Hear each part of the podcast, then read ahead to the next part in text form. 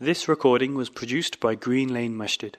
For more information on the activities and services the mosque provides, please visit www.greenlanemasjid.org.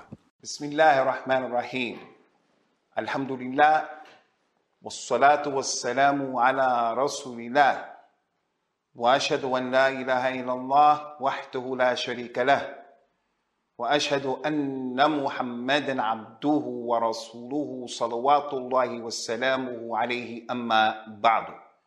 فإن خير الكلام كلام الله وخير الهدى هدى رسول الله صلى الله عليه وسلم وشر الأمور محدثاتها وكل محدثة بدعة وكل بدعة ضلالة وكل ضلالة في النار. We come now, inshallah ta'ala, to one of the more serious and dangerous aspects of the book of Al Imam Al Humaydi as it relates to us living today in the year 2020. And that is what he said, Rahmatullahi ta'ala alayhi wa an la naqula kama qalat al khawarij من أصاب كبيرة فقد كفر ولا تكفير بشيء من الذنوب Al-Imam Al-Humaydi said that the people of the Sunnah they do not say, we do not say and claim and believe the same things that are said and they are believed in by the group that is known as the Khawarij. And from what they said, from the many, many statements that are Shani'ah and Batila and Zalima and extremely problematic, is that they said any Muslim that falls into a kabira from the kaba'ir, into a major sin, as a result of falling into that major sin, that Muslim automatically becomes a non Muslim and he is excommunicated out of the fold of the religion of Allah subhanahu wa ta'ala. And we seek refuge in Allah from oppression and from al ghulu. He went on to say, Rahmatullahi alayhi, that there is no takfir as it relates to the sins. We don't make takfir of people just because of the sins that they do. And in explaining this, inshallah azawajal, we don't make takfir of people as it relates to the sins. The meaning of that is that if a Muslim were to fall into one of the major sins like committing zina, drinking khamr, murdering someone, homosexuality, like the individual who does something that is a major sin, you don't become a non Muslim as a result of merely falling into a major sin. You become a non Muslim if you say that the major sin is halal and you make istihlal. Istihlal is for a person to say khamr, intoxicants are permissible, they're halal. A person says that riba, taking usury, is halal. If a person says that the sin is halal, then he's making istihlal. He's making halal what Allah made haram. And that's something that is impermissible. أم شرعوا لهم من الدين ما لم يأذن به الله Do they legislate in the religion that which Allah hasn't given them any right to do so? And it's very important that we understand if an individual continuously did a sin and he didn't believe that that sin was halal, he knew and he believed that sin was haram, we don't say that this is istihlal. We don't claim that as a result of doing it repetitively, it's a sign and it's a dalil and a proof that he believes is halal. So if a person constantly takes riba, or constantly he gets high, or constantly is doing disobedience to his parents, he constantly lies. She never wears hijab. For years, she didn't wear hijab. Constantly cutting the beard off. All of these are major sins in the religion of Islam. The fact that someone does it over and over and over again doesn't mean that they're saying that it is halal. That's not what they're saying. Istihlal is connected to what you believe, al-i'tiqad, that the person believes it is halal. As for making the same sin repeatedly, this is something that is disliked and something we should avoid.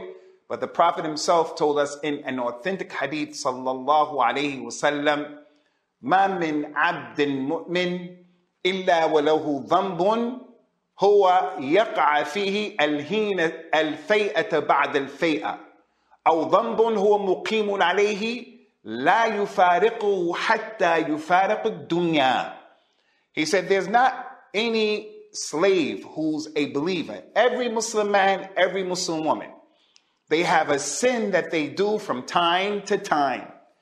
And some of them have the sin that they continuously do it and they will never leave it until they leave this dunya. So a person is addicted to smoking cigarettes, addicted to cannabis, addicted to some of those other hard drugs. They actually have a niyyah to stop getting high, but the addiction is a big jihad for them. We don't say to them, you are making this thing halal and this is why you keep doing it. No. Al Imam al Humaydi, rahimahullah ta'ala, said, Wala takfir bi shay'in min al dhunub. People of the Sunnah do not make takfir and excommunicate other Muslims because they are fallen into the major sins. And this is something that the deviant group known as the Khawarij, they used to do it and they continue to do it. As it relates to what Al Imam Al Humaydi mentioned when he called them the Khawarij, that's the plural of the singular word Kharija. One person is a Kharija, and a group of them are known as the Khawarij. And the Khawarij are one of the four or five major deviant groups in Al Islam that all of the other groups come from. They call it the four or five usul of Al Bid'ah. You have the Murji'ah, you have the Qadariyah, you have the Nawasib, you have the Khawarij. Some people count from that, the Mu'tazila, and others count from that, other than that. And Muhim, the Khawarij is one of these main groups from the four or five groups in Al Islam that many offshoots come from. And not only are they one of the main ones, but they're one of the most dangerous ones. Their existence, their dawah, how they are, they are a threat to Al Islam and the Muslims. They are a threat to life, limb, and property. And that's because of the things that they do. And we'll come to that inshallah As it relates to the Khawarij, as I mentioned, they're very dangerous because they make the blood of the Muslims halal, especially if you disagree with them. And they also make it permissible to fall into people's erd, into people's honor. They take the money of the people. And there's something known as the Dururiyatul Khamsa, the five necessities that Al Islam came to protect. Islam came to protect the blood and the lives of the Muslims. The Khawarij, they compromise that and they'll kill you and take the sword out on you as an individual, on a whole village, on a whole dola. That's how they are. They'll even do that in Mecca. In Mecca as what happened in the 70s, 1979, with a man called Juhayman. Those people were from the Khawarij and they killed the Muslims at the Kaaba. And it happened also in the past. So the Khawarij, they compromise that. They also compromise the monies. They take the money forcefully, forcefully from the Muslims and they take their zakat and they spend it on themselves and they spend it how they please. And also, Islam came to protect your honor. You, you, you just can't talk bad about people and say you're a kafir, you're an innovator, you're a fasiq, you are an adulteress, adulterer, an adulteress. You just can't say that about people. You're a Jew, you Jew. You can't just say that about Muslims. He's a thief, he's a liar. You just can't say that. And that's why we have the ayah in ja'akum fasiqum binaba'in fatabayyanu. If an evil person comes to you with some news, whatever the news is, but especially if it's news about another Muslim, his honor, then you have to ascertain and search is that news true? Because you can't compromise people's irb, ikhwani, akhawati. This is an important issue. Prophet Muhammad sallallahu alaihi wasallam, when he performed the last pilgrimage, the farewell pilgrimage, he said to the Muslims, Your blood and your wealth and your honor are haram upon you the same way that Mecca is haram upon you. The same way that the great days of making Hajj are sacred and they are haram upon you. Your blood, your honor, your money is sacred in the same way. Wallahi. And even in our religion, our blood is more sacred to Allah than the Kaaba. As the Prophet ﷺ was looking at the Kaaba and he said to the Kaaba, How pure you are, how sacred you are. But the blood and the life of a Muslim is more sacred to Allah than you are. So you'll find a person respecting the Kaaba and he's from the Khawarij or he's a Muslim with characteristics of the Khawarij. But when it comes to the blood, the money, and the honor of the Muslim, no, he doesn't have that.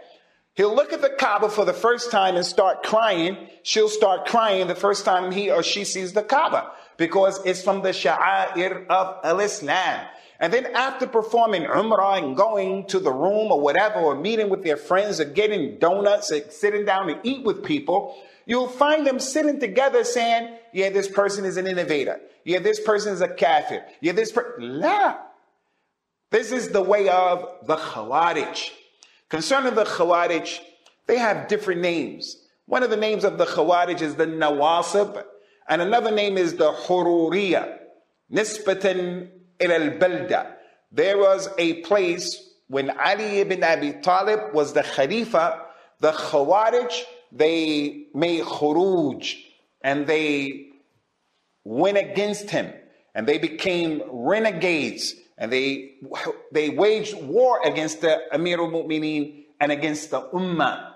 And this is why they're called the Hururiya because they did this to Ali ibn Abi Talib at a place with that particular name right after the battle of the Siffin, this had happened. So they have multiple names.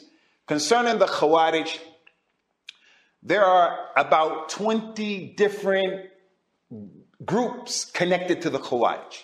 They're not just one group of people. There are about 20 different splinter groups. All of them come from the Khawarij.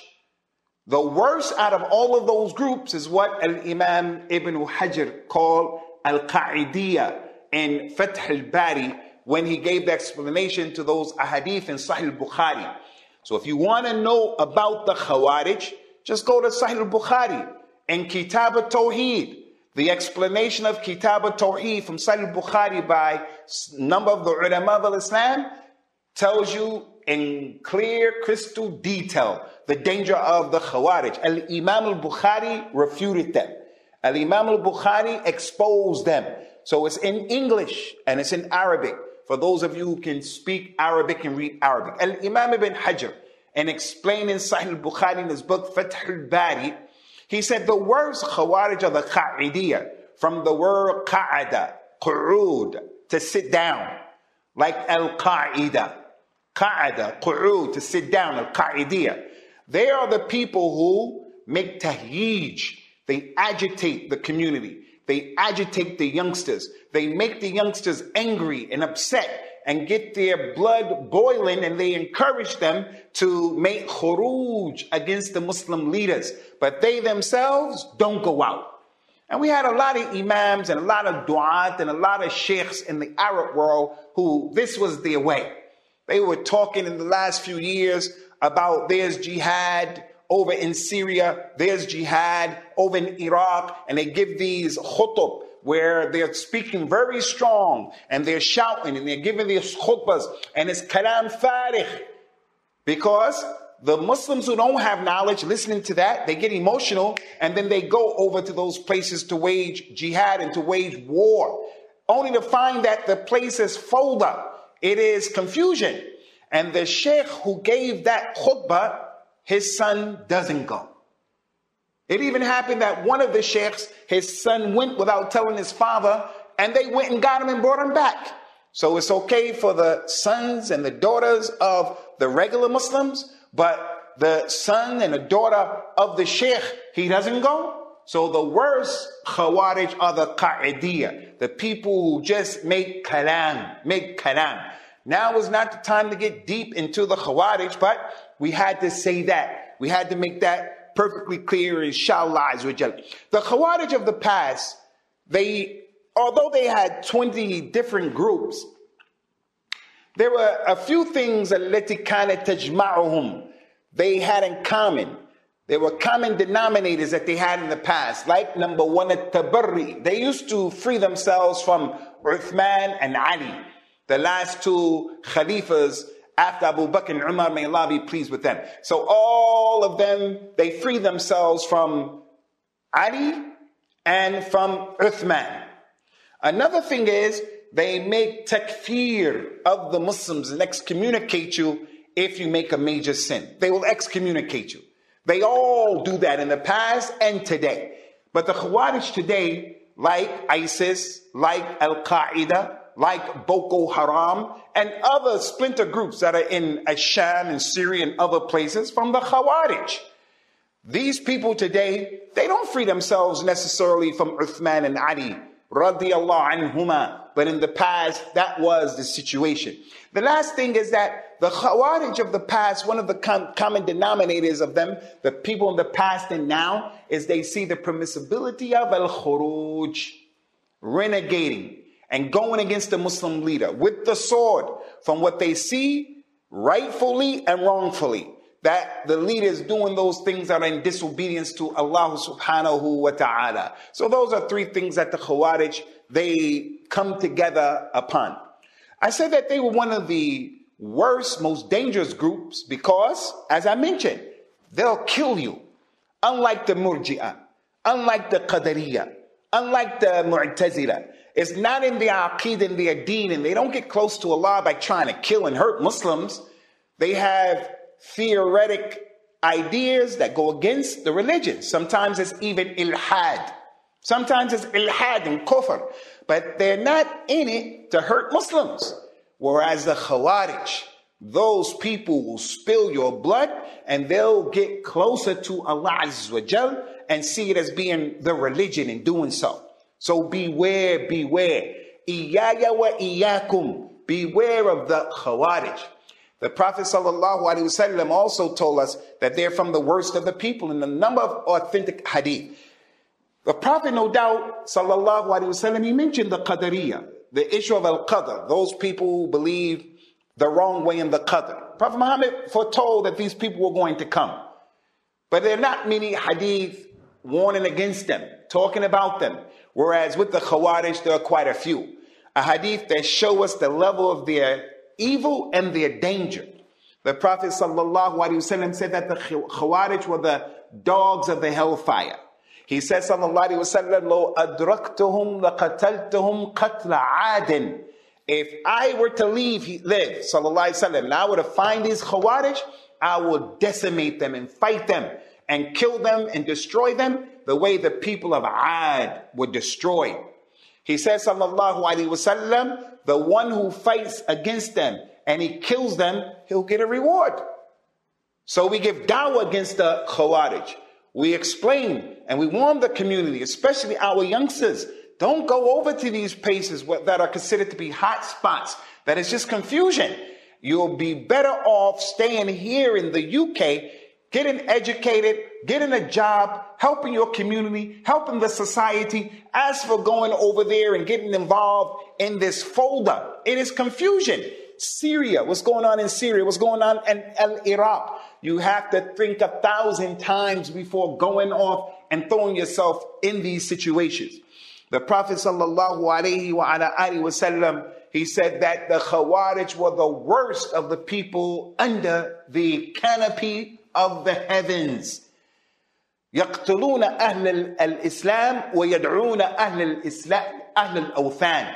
The Khawarij why are they the worst people under the canopy of the heavens, the sky? Is because they kill the people of Al Islam and they leave the people of Al Othan, polytheists and people who don't believe in Allah, people who worship other than Allah, and they have idols, idolaters. They leave them. Now, no doubt now, some innocent non Muslims get killed. No doubt that happens. But for the most part, since I've been a Muslim in 1986, if you were to count all of the people that were killed by the Khawarij in their operations globally, you will find that the people who suffer from their violence and extremism, extremism are the Muslims. The Muslims, they are a scourge on the Muslim community. So they are an evil group of people. Prophet Muhammad said about them, sallallahu alaihi wasallam, yamraquna min al-Islam kama yamriqu sahmu min al-ramiyah. The Khawarij will go in and out of the religion the same way an arrow goes in and out of the game. So the man who's hunting for a ram or a sheep, he takes his bow and arrow and he shoots it. Due to the velocity and the force of the arrow going through the air push, being pushed, it will go in and out of the animal. As a result of that, some of the scholars of Islam, they said that the Khawarij were non-Muslims. There are great big scholars who said that. And some said, no, they're not non-Muslims. Like Ali ibn Abi Talib. When Ali was asked about this ayat, this hadith, and he was dealing with the Khawarij and the fitna of the Khawarij, they go in and out of the religion the same way the arrow goes in and out of the game, as if they're non Muslims. You can understand that point from the hadith. They ask Ali, Are the Khawarij non Muslims?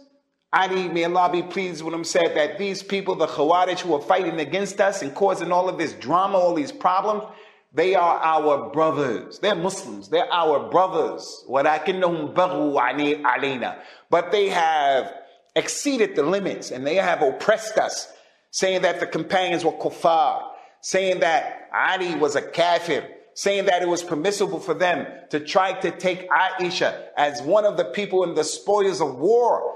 They were saying a lot of crazy things. So they were oppressive and they went over the limit and they went beyond board.